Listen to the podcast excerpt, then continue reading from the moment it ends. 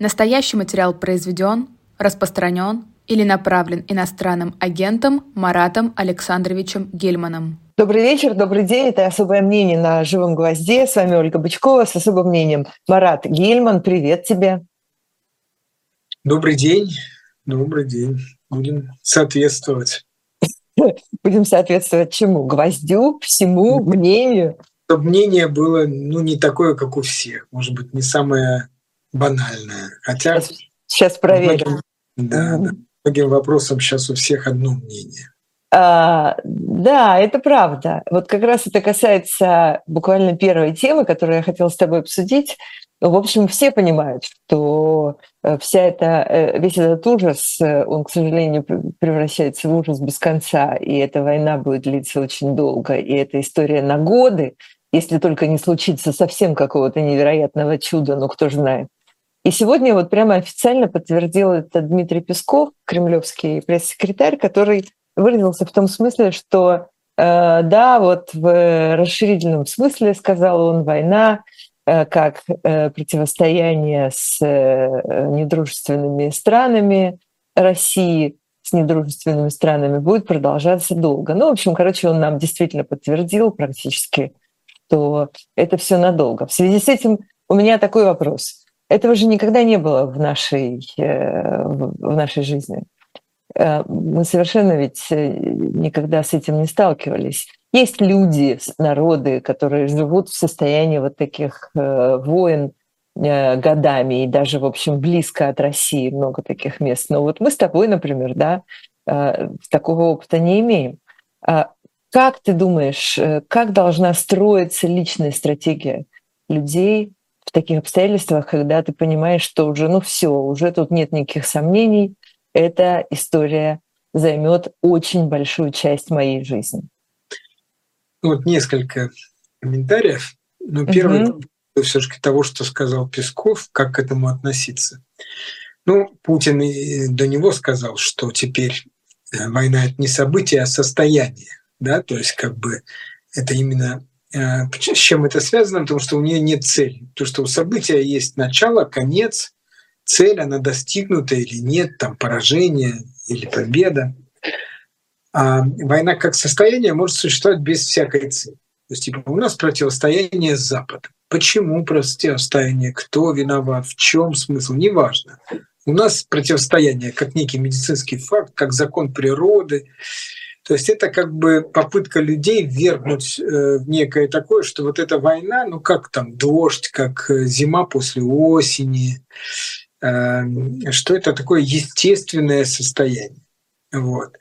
И мой комментарий очень простой, что начиная с двадцать четвёртого февраля все то, что планировал Путин, у него не получается. Вот он хотел там отодвинуть НАТО, а НАТО придвинул, да, вот он там хотел там восстановить братский славянский союз, а наоборот ожесточил. И он я... хотел с оркестром пройти по Киеву, как мы знаем теперь, да, и славьте да. Господи, этого тоже не произошло. Вот, поэтому вполне воз... дело не в чуде, а дело в том, что у этой, для того, чтобы Путин реализовать вот этот бесконечный воен... военную как бы стратегию, ему нужно, э, ну, вот он сейчас хочет четыреста новых, четыреста тысяч новых военных набрать. То есть ему нужно, э, ну, там договориться каким-то образом, преодолевать санкции. Ему много чего нужно, и это значит, что у него много чего почему-то может не получиться. И, собственно говоря, поэтому первый ответ на твой вопрос, что нам делать? Все-таки, прежде чем как бы привыкать к этому новому состоянию, надо подумать о том, а что мы можем сделать, чтобы у Путина не получилось. Вот. А, а, что, мы, а, что, а что мы можем сделать, чтобы у Путина не получилось? Ну вот смотри, вот э, пока, например, YouTube может смотреть любой гражданин Российской Федерации. Э, ну... Говорить правду много из разных каналов. Я вот сегодня э, три раза вчера. То есть надо говорить правду, что у этого нет победы, что у этого нет смысла того, что он затеял, кроме одного — убить Россию. То есть, в принципе, единственное, чего он может реально добиться и чего он реально добивается, это уничтожение самой России, внутри России. Внутри России действительно ему никто не может противостоять. Он все зачистил, все у него получится. Ну, в негативе, в смысле. В позитиве уже ничего не получится. А вот сделать каким-то образом, как там у нас шутили, бомбить Воронеж в отместку, это у него может получиться. Поэтому, как минимум, мы можем говорить правду. Второе, значит, ну, надо срывать эту мобилизацию. Как угодно. Значит, вот сейчас вот после этого Рижского форума там Гудковы поехали уговаривать, значит, европейских политиков, значит, делать специальные как бы экскьюз для, там, для виз э, военнообязанных, как бы чтобы их разрешали им выезжать в облегченной форме. Ну, то есть значит, люди, которые хотят убежать от мобилизации, чтобы они имели возможность это сделать. Имели возможность это сделать, да. Кто-то говорит о том, что нужен раскол элит, для этого нужны, значит, пособления в санкциях. То есть, в принципе, вот сейчас месяц или два очень важных вот для этого, именно для этого момента. Удастся ли? Победить Путину уже не удастся, и это понимает и Песков, и Путин. Поэтому они говорят про долгу. Если бы они знали, что у них есть какой-то шанс победить, они бы говорили, что они будут побеждать. Победить у них нет шансов. У них есть шанс вот это продлить или длить эту войну. Вот эти два месяца для вот этого дления войны очень важны. Значит, поэтому первое, что нам сделать, надо понять, что можно сделать для победы Украины. Второе, ну как я вот... Э, Просто ну, недавно для себя это вдруг понял, что никакого возврата в прошлое не будет. То есть, э, раньше было такое как бы, э, мышление, что э, помогая Украине, мы помогаем себе ну, вернуть страну. Помогая Украине, мы помогаем Украине. Да, и в этом был такой какой-то немножко цинизм такой, да, что мы на самом деле э, вроде как союзники с Украиной, но основная тяжесть борьбы на них, а не на нас, да. Ну мы там немножко помогаем, вот. А вот сейчас я понял, что нет, все надо, э, никакого возврата не будет, что э, внутри России э, метаморфозы, ну, какие-то тектонические, то есть э, возврат э, в худшее тоже вроде бы не будет. Но, э, ну, в общем, я к тому, что сегодня помощь Украине э, с нашей стороны – это вот так же, как помощь немцев, французов, литовцев, голландцев. То есть это помощь тем, кто прав, э, тем, кто является жертвой против агрессора. Это помощь, потому что это несправедливая война. То есть мы на стороне э, добра. То есть она более такая э, искренняя. Да. Так вот, нам надо перестать думать о том, что возможен возврат к чему бы то ни было. Это не значит, что мы должны забыть про наших друзей, которые там остались. Вот. Но это надо понимать, что, что той жизни больше не будет, что она кончилась. Вот. Это тоже, мне кажется, вот такое, такое вот... Это поможет, мне кажется, это сильно поможет э, ну, строить будущую жизнь.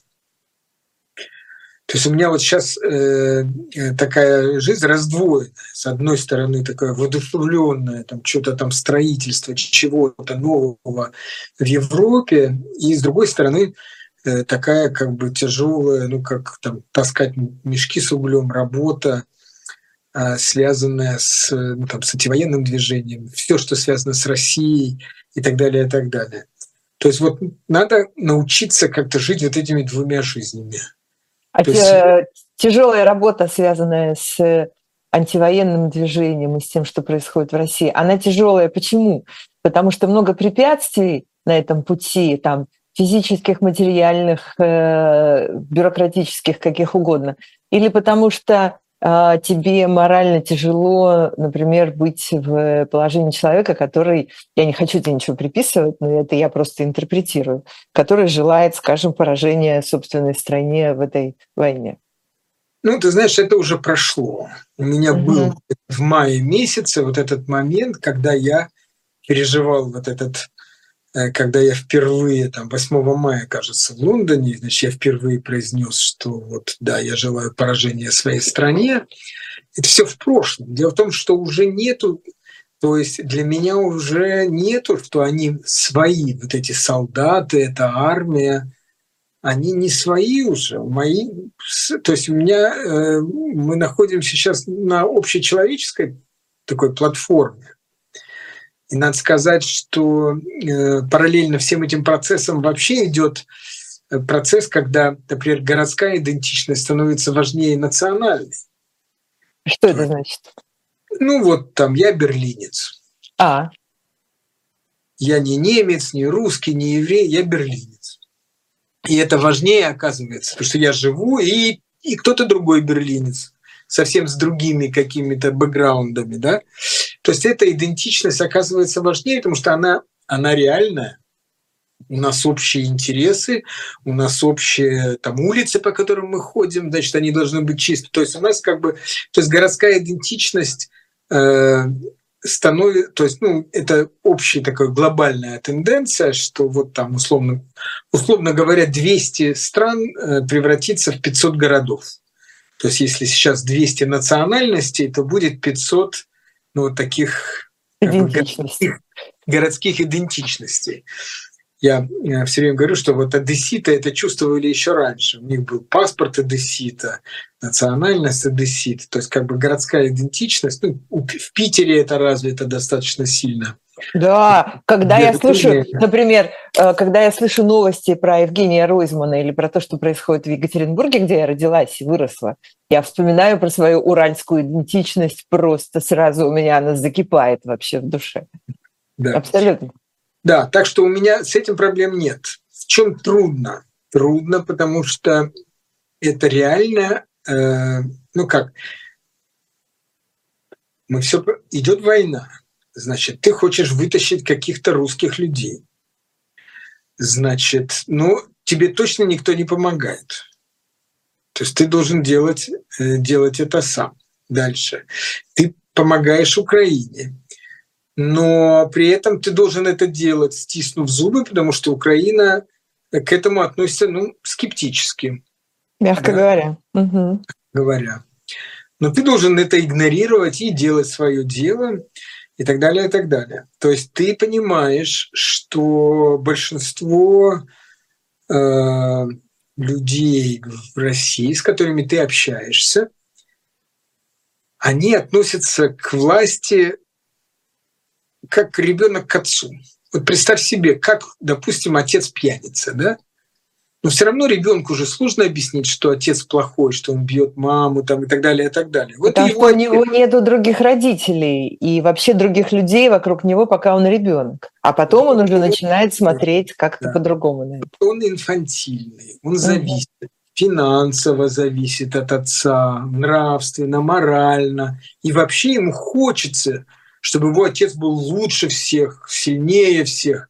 То есть вот... То есть наше общество получается так, что оно, то есть когда ты ему говоришь правду, это же не то, что они там подвержены пропаганде, ты просто его обижаешь, потому что он думает, что, то есть вот это помнишь было как это отец батюшка там барин отец, ну то есть вот это вот да. все, то есть вот это сопоставление власти и родителя, я просто недавно для себя, я, я хотел понять, в чем разница между украинским обществом и российским.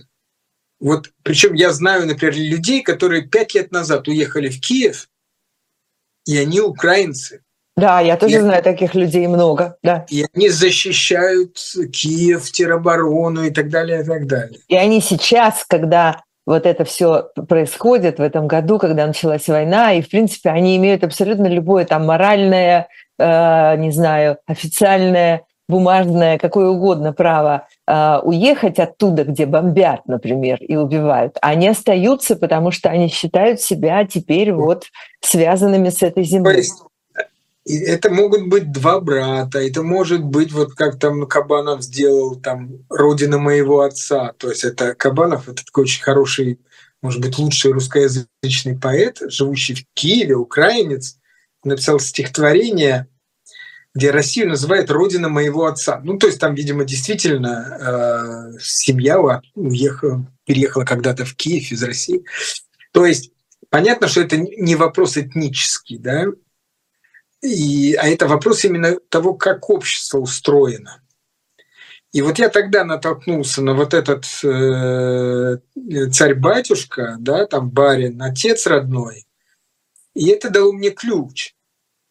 Просто, что проблема в, в том, что человек э, в России в основном живет за счет государства.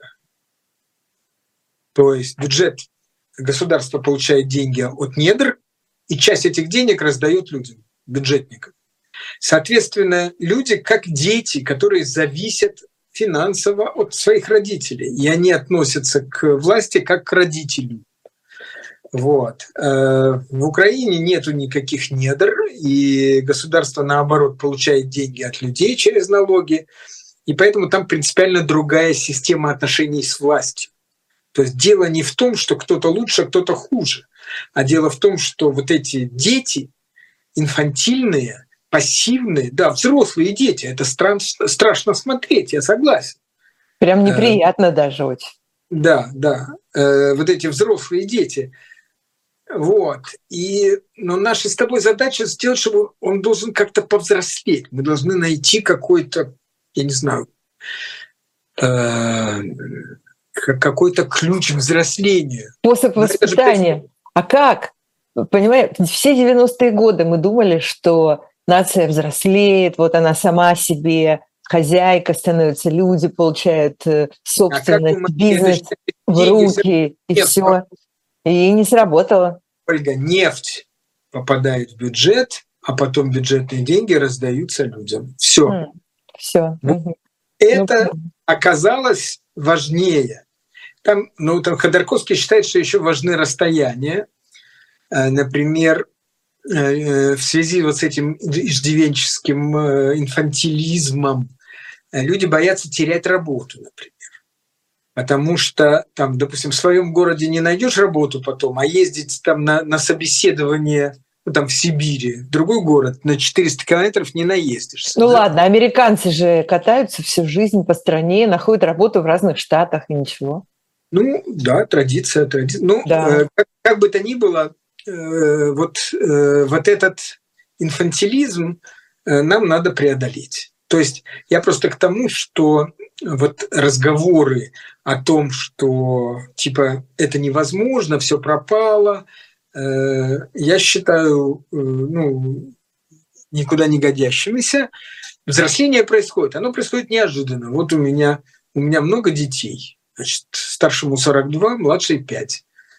Значит, вот у меня недавно повзрослел вот очередной сын. Произошло это, я, честно говоря, не заметил. Одномоментно.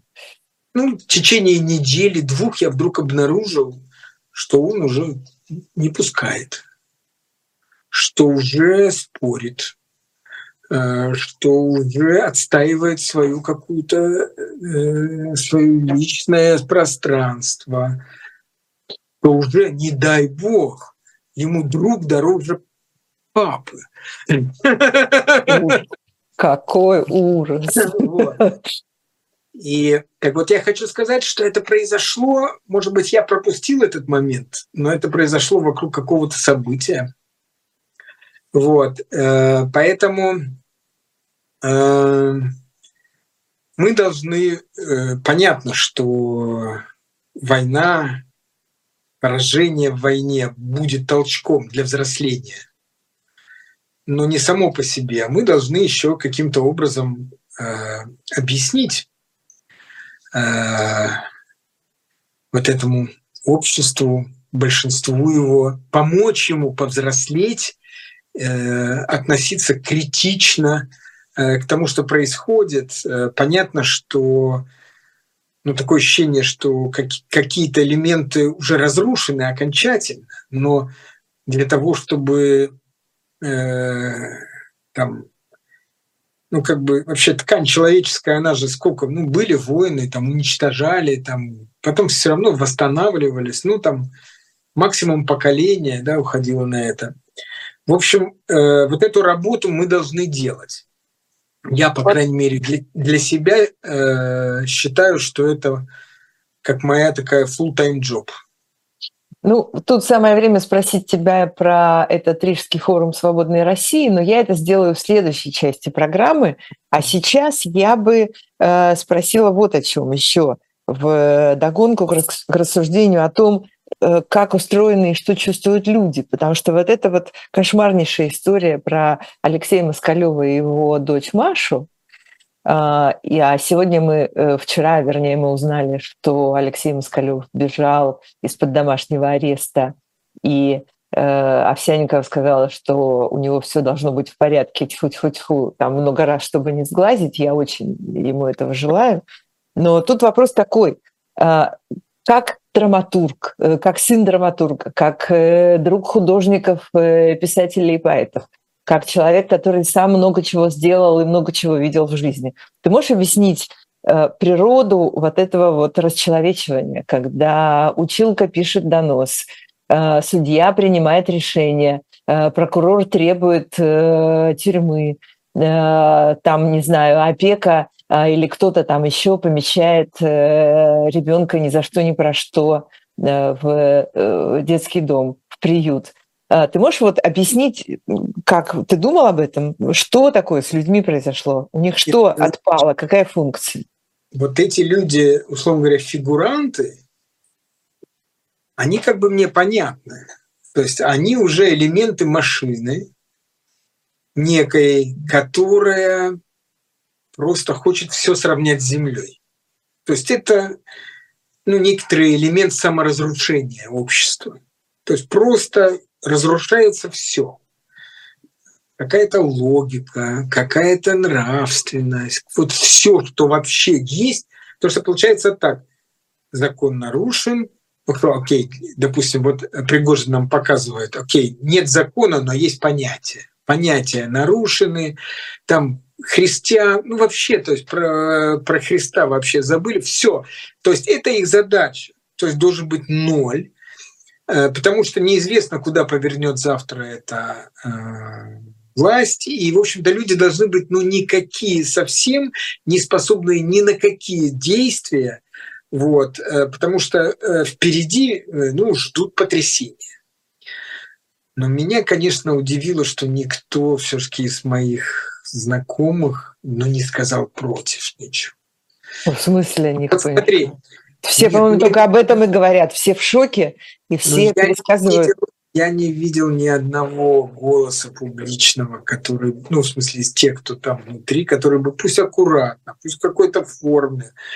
Значит, дело в том, что это было для меня... Ну, ну, что бы было, если бы ты, будучи директором музея, будучи художником, певцом, артистом, театральным, сказал бы, что, ну, вот...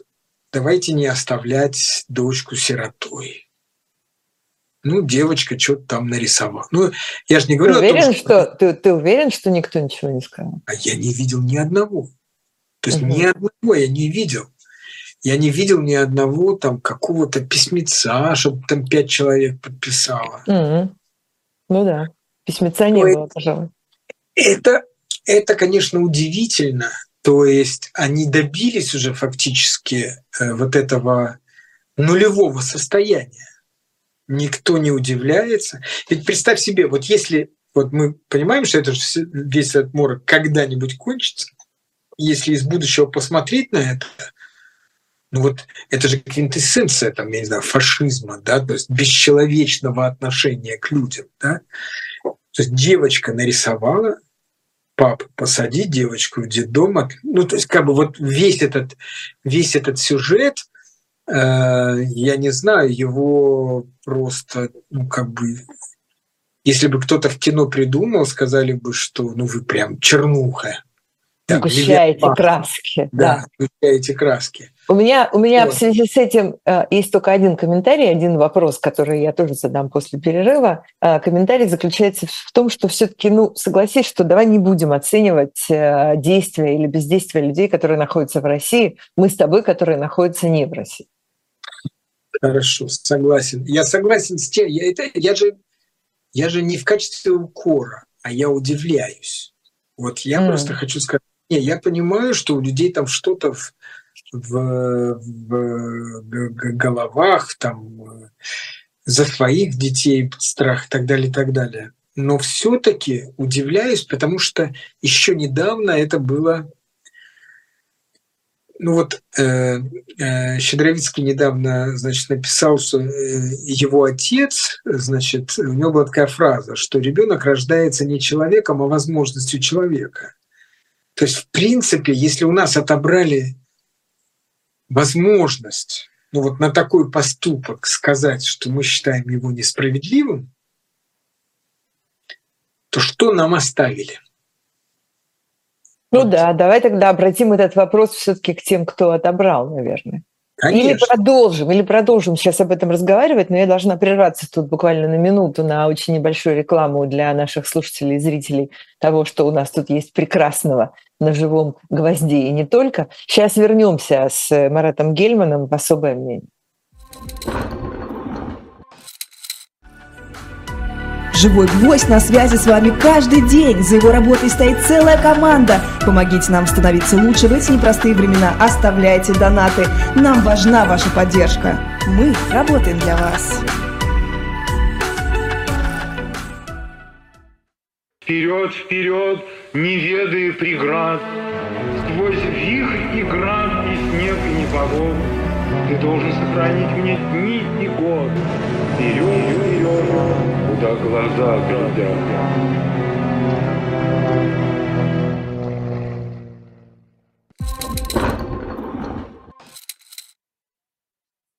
На живом гвозде, но прежде я, как обычно, должна еще выполнить просьбу моих коллег из «Дилетанта», сайта «Шоп Дилетант Медиа», и сказать, что там еще появилось хорошего. Тут книжка с зажигательным названием «Отряд отморозков». И мы уже перед эфиром шутили с Гельманом, что э, это что-то такое, что выглядит взятым буквально из свежих лент новостей, но нет. Это история про миссию Алсас, или кто помешал нацистам создать атомную бомбу. Тоже, кстати, так себе такая двусмысленность есть. В начале Второй мировой войны Германия сильно опережала страны-союзницы в ядерных исследованиях. Урановый клуб был создан на два года раньше Манхэттенского проекта. Страх перед немецким ядерным проектом был так велик, что некоторые ждали атомной бомбардировки Лондона уже в конце тысяча девятьсот сорок третьего года. Поэтому борьба с ним велась по разным направлениям, разными людьми. Эта книжка под названием «Отряд отморозков», которую можно купить на сайте Shop Dilettant Media.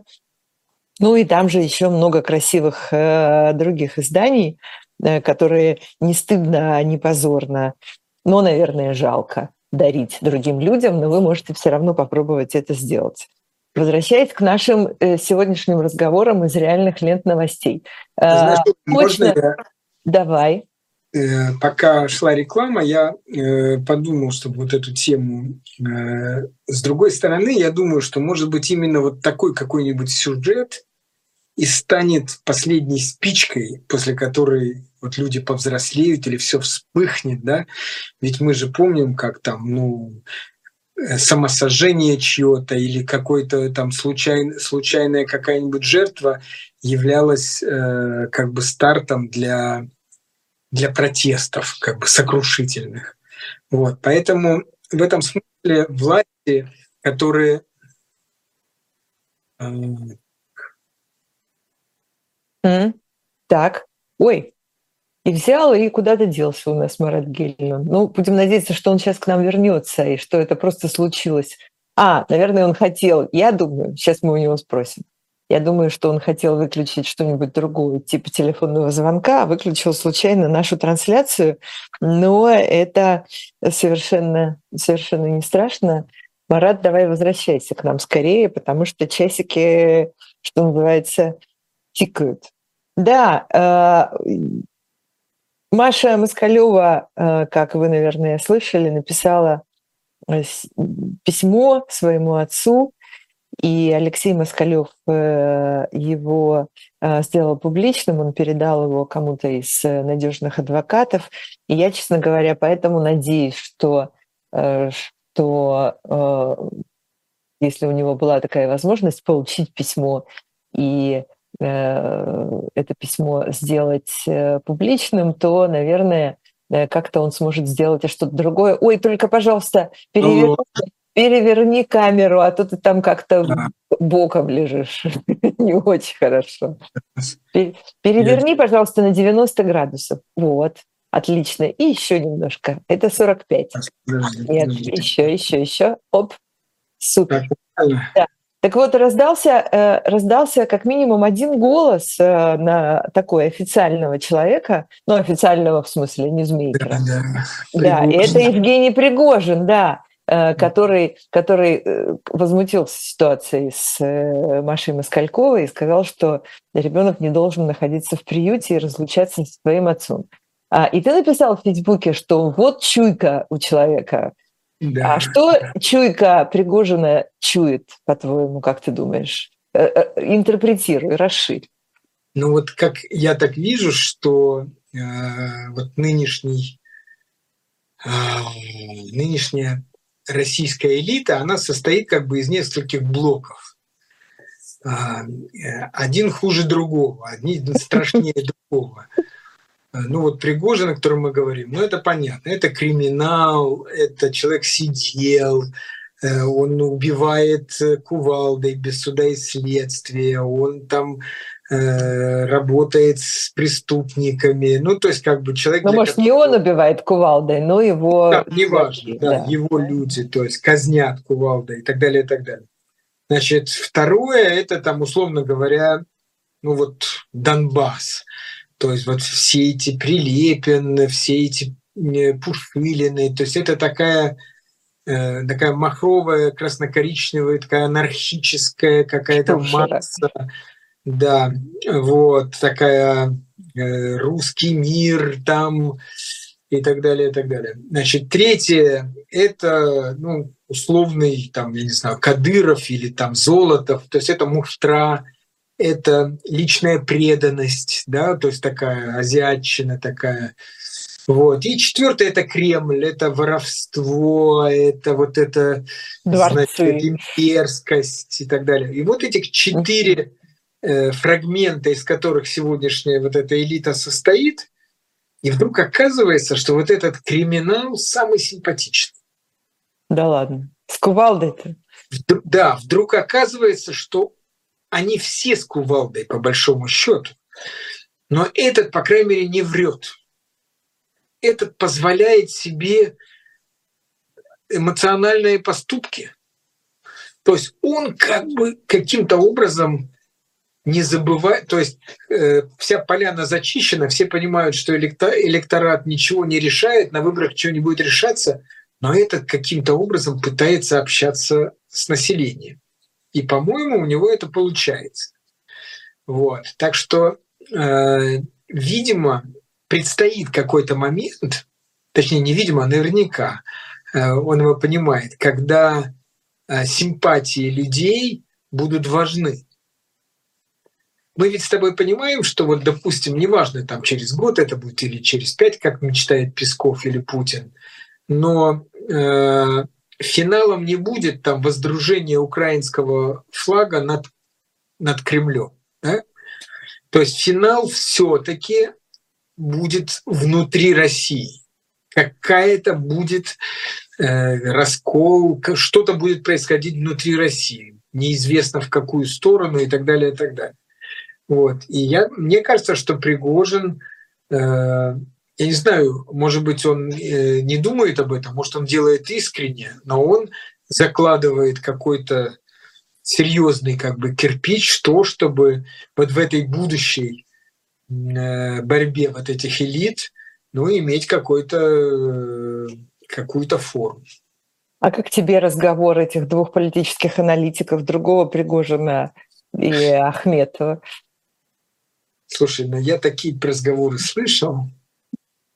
То есть дело в том, что э, да, э, конечно, люди, которые сегодня не сильно зависят, которые, может быть, еще вчера зависели, а сегодня не сильно зависят э, от Путина, люди, которые так много потеряли, они, в общем-то, так и думают.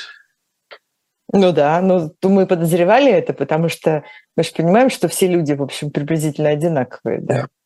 А ну, тут вот я... кто-то написал у нас в трансляции, в чате э, трансляции в YouTube. Я, я прошу прощения, уже тут про, про, пролисталась высоко это сообщение, поэтому я не помню, кто это, не могу сказать, кто это сказал.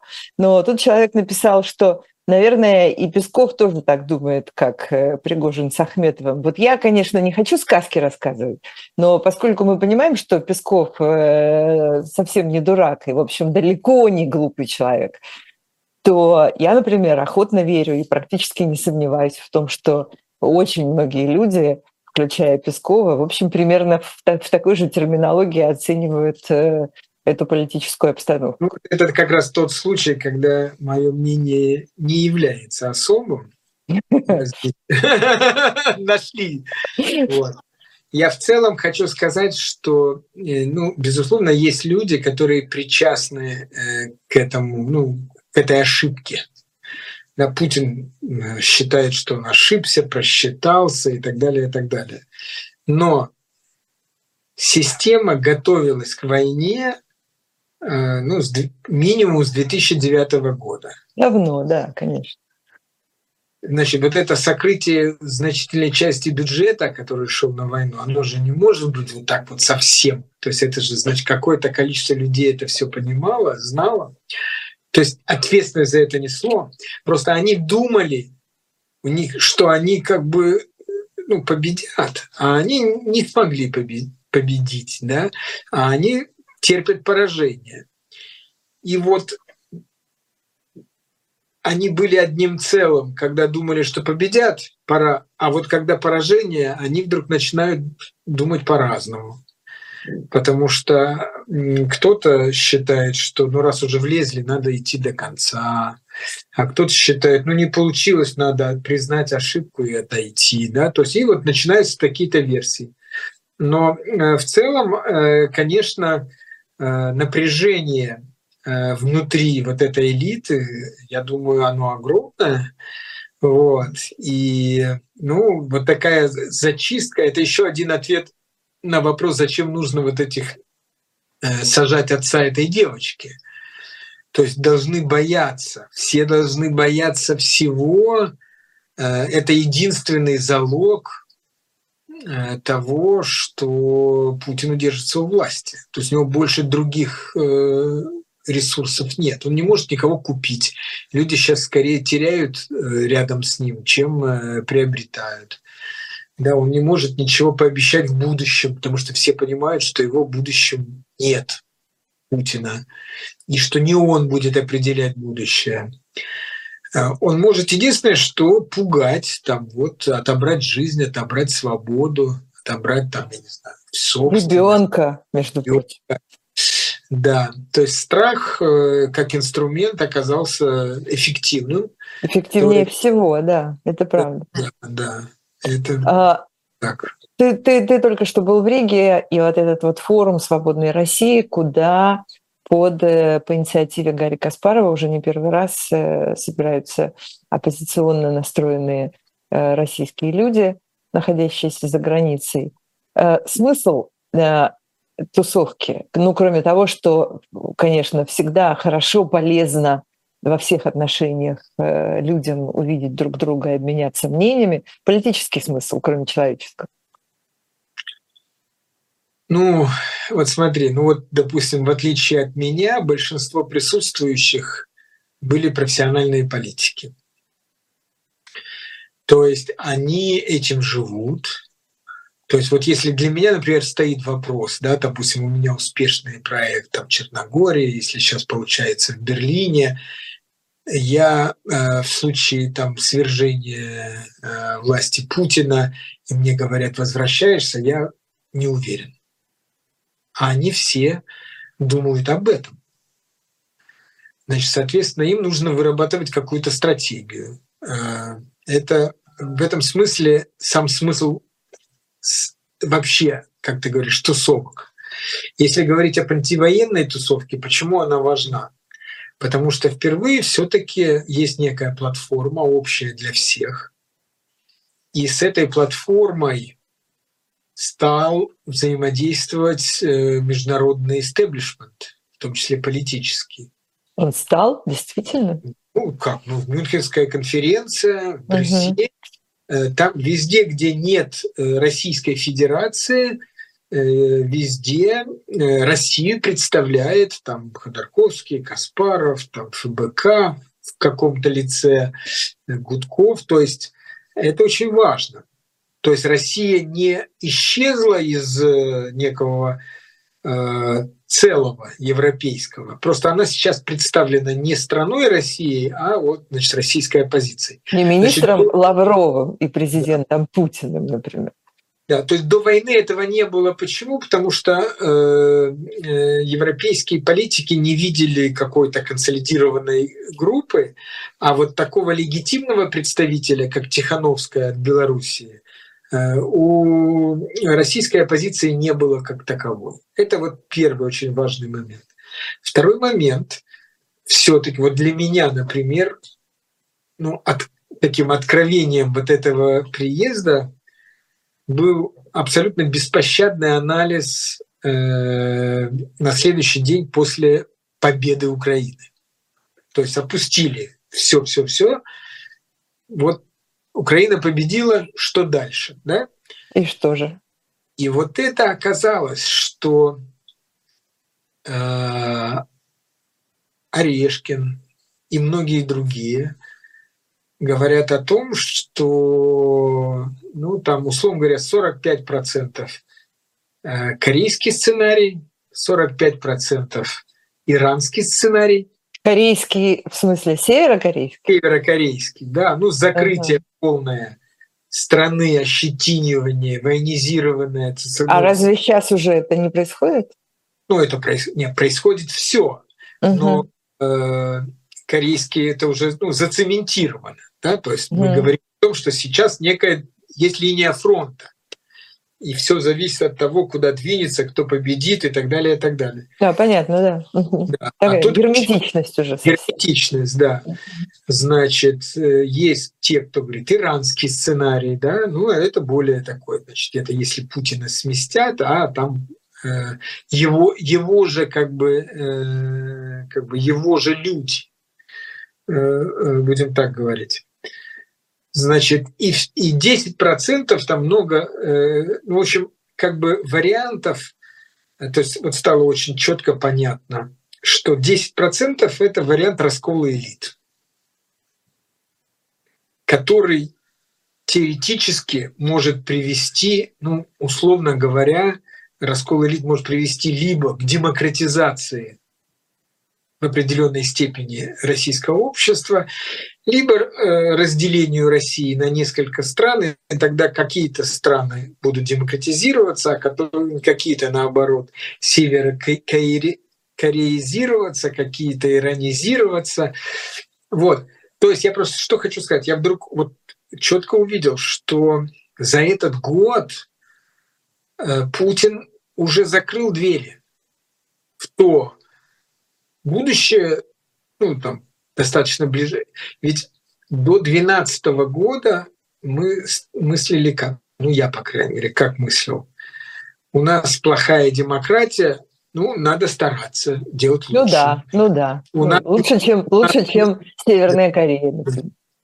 Да, у нас, ну, то есть у нас не до демократии, но все-таки не до демократии, понимаешь? Или там у нас нет свободы СМИ, ну, надо как-то исхитряться, можно там онлайн или еще как-то. То есть, значит, суды, то есть казалось до этого, что мы не до, недоразвитое нечто, что, что-то на пути, но в какой-то прогресс, в каком-то движении куда-то, то сейчас понятно стало, что вот эта дверца закрыта для этого государства. То есть фактически, если говорить о положительных сценариях, то они существуют для людей, но не для государства. То есть для людей есть, ну, как всегда, есть возможность уехать. Ну, а самое интересное, это, конечно, возможность переучредить государство. То есть для этого надо, чтобы это государство, ну, совершило коллапс. Ну да, и когда мы говорим, например, о поражении там своей страны в войне, то это как раз тот самый случай, когда речь идет о разнице между страной и государством, потому что одно дело государство, построенное всей этой э, путинской кампанией, э, которому трудно желать что-то хорошее, э, всей этой коррупции, милитаризму, мракобесию и так далее, и в конце концов э, чудовищному людоедству. Совсем другое дело страна и люди, которые остаются. Это да. Правда. То есть получается так, что да, и что все-таки военное поражение — это скорее предпосылка коллапса. А коллапс — это все-таки ну, да. Коллапс экономики — это когда люди перестают воспринимать эту власть как своего родителя. Люди ушли от родителей. И все. Порвались. Нет больше этого государства. И встает вопрос о том, что создается новое. Одно или несколько заново. И вот у этих новых государств может быть какая-то другая судьба. Я вот для себя понял на этом именно антивоенном форуме, я приехал немножко с другими настроениями, но меня, ну, как бы убедили люди, ну, понятно, это их профессия, они думают постоянно, аналитики соотносят и с историческими вещами, что... страница закрыта. Вот та страница, которая была открыта Горбачевым, все, она за этот год закрыта полностью, и дальше э, надо ждать вот коллапса. Э, и, соответственно, э, вот я даже где-то у себя написал, что какое-то облегчение. У меня нет больше вот, вот в том, как мы помогаем Украине, нет больше вот этого меркантильного личного интереса. Угу. Я уже понял, что это не при... победа Украины не приведет к свободе в России. Понимаю нет, тебя. Не да. приведет. Да, поэтому сегодня наша поддержка Украины, она вот такая более такая нравственная, общечеловеческая. Вот. Ну и какая-то персональная, потому что все-таки есть безусловно, персональная ответственность за то, что сейчас происходит. Прошлое, прошлое, оно же как бы было. Ну да. А когда ты говоришь, когда ты говоришь, что э, ты вряд ли вернешься в прекрасную Россию будущего, что бы это ни значило, э, и ты рассказываешь о том, что у тебя есть какие-то проекты теперь в Берлине, э, значит ли это, что э, ты как э, человек русской культуры, занимающийся представителями русской культуры, русскими художниками в первую очередь, и не только, ты нашел э, вот э, такую профессиональную э, и какую угодно позицию в этом западном мире для себя. Для себя и для всего, что тебя в этом смысле окружает. Ну, ты знаешь, я же с две тысячи четырнадцатого года живу в Европе. Угу. И поэтому, ну, в этом смысле я нашел новое сейчас, я сейчас сформулирую. Но оно состоит как бы из нескольких фрагментов. Один фрагмент, который, наверное, больше интересует слушателей нашей, твоей передачи, это про ренессанс русской культуры за пределами России.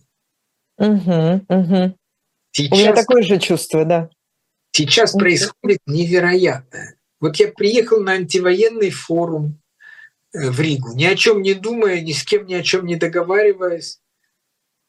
На следующий день концерт Окси в Риге. На следующее утро я встречаюсь с Димой Крымовым, провожаю его в Рижский театр, где он идет на переговоры. Но это Москва. Звонит. Ну, то есть как бы, значит, и так в Берлин, Тель-Авив мы обсуждаем. То есть, в принципе, сейчас просто освободившись от этой территории, потому что ведь начиная с две тысячи четырнадцатого года вроде казалось, что свободная ситуация в Москве, но она была полусвободная. А тут она совсем свободная, понимаешь? И вот есть такое, ну, гипотеза у меня есть такая, уверенности пока нет, что вот этот взрыв, вот этот вот рефр... такой свежесть, неожиданность, и еще и необходимость заново действовать. Понимаешь, люди, которые уже хотели почивать на лаврах. Да, значит, вот Макс Люденко бегает, как три спектакля поставил за это время в Берлине, делает кабаре, делает, ну, то есть, как бы, он бы никогда не сует, то есть, как бы, сидел бы там, ну, важно что-то. Завтра спектакль, значит, там, ну, в общем, очень много, да, русских режиссеров в Берлине. Просто все, почти. Это правда, но... я живу в Тель-Авиве, тут просто буквально каждый день только уворачивайся вообще. Да, от... да. Композиторы в Париже, да. Айги, Курлянский, в Берлине Филоновский, Невский. То есть э, я как бы слово ново, мы думаем об этом, э, о том, что это шанс для русской культуры. Причем Орешкин мне в Риге дал ключ, точнее, что он говорит, ну это абсолютно естественно, потому что русская культура европейская, а русское общество ордынское. Поэтому э, русская культура, освободившись от этого русского общества, вдруг получила какую-то новую степень свободы. И может это иммигрантская история. Это иммигрантская история, или она имеет нет, шанс как-то вот как во что-то влиться? Мы были на э, спектакле на Ринской в Берлине, там э, две трети было немцев зрителей. Так что это не совсем иммигрантская история. Нет, это не может продолжаться долго. То есть, безусловно, без, без опоры, но вот именно для такого рывка эти несколько лет могут оказаться, ну, плодотворны. Это для рывка, для рывка куда? Сразу скажи, у нас остается буквально полторы минуты. Вот рывка куда скажу, и успей сказать второе. Да. Русская культура, европей, европейская культура, она должна освободиться от этого мема великая там, и так далее, и так далее, но она должна стать естественной частью европейской культуры, интегрированной. И второе, что меня увлекает, это возможность работать с интернациональным контекстом, как с собственным контекстом. Угу. И в том, что параллельно вот этой всей мути, про которую мы говорим, происходит куча разных событий в мире, да, вот там урбанизация мира происходит. Искусственный интеллект просто разрушает все наши представления об, об авторстве в искусстве. То есть, и вдруг оказывается, что твой опыт и твое, твой взгляд э, интересен людям, уже не имеющим никакого отношения к русскому, вообще не понимающим. И вот у меня сейчас в Берлине вот эти мои... двадцать шестого апреля я открываю галерею, которая не имеет никакого отношения к моему ни русскому, ни молдавскому прошлому, вот, а имеет отношение к моему берлинскому будущему. Это ужасно круто. Мы заканчиваем. Спасибо, что именно на, на, этом, на этой теме ты закончил. Тебе больших успехов и с Берлинской галереей, и со всеми остальными твоими проектами. Это было «Особое мнение» на «Живом гвозде». Марат Гельман, Ольга Бычкова. Я с вами, на самом деле, наши слушатели и зрители, не прощаюсь, потому что сейчас из этого, из этого эфирного часа переезжаю в следующий, там будет, там будет слух и эхо. Начинайте, пожалуйста, писать мне всякие вопросы, сообщения и комментарии. До встречи буквально через пять минут. Пока.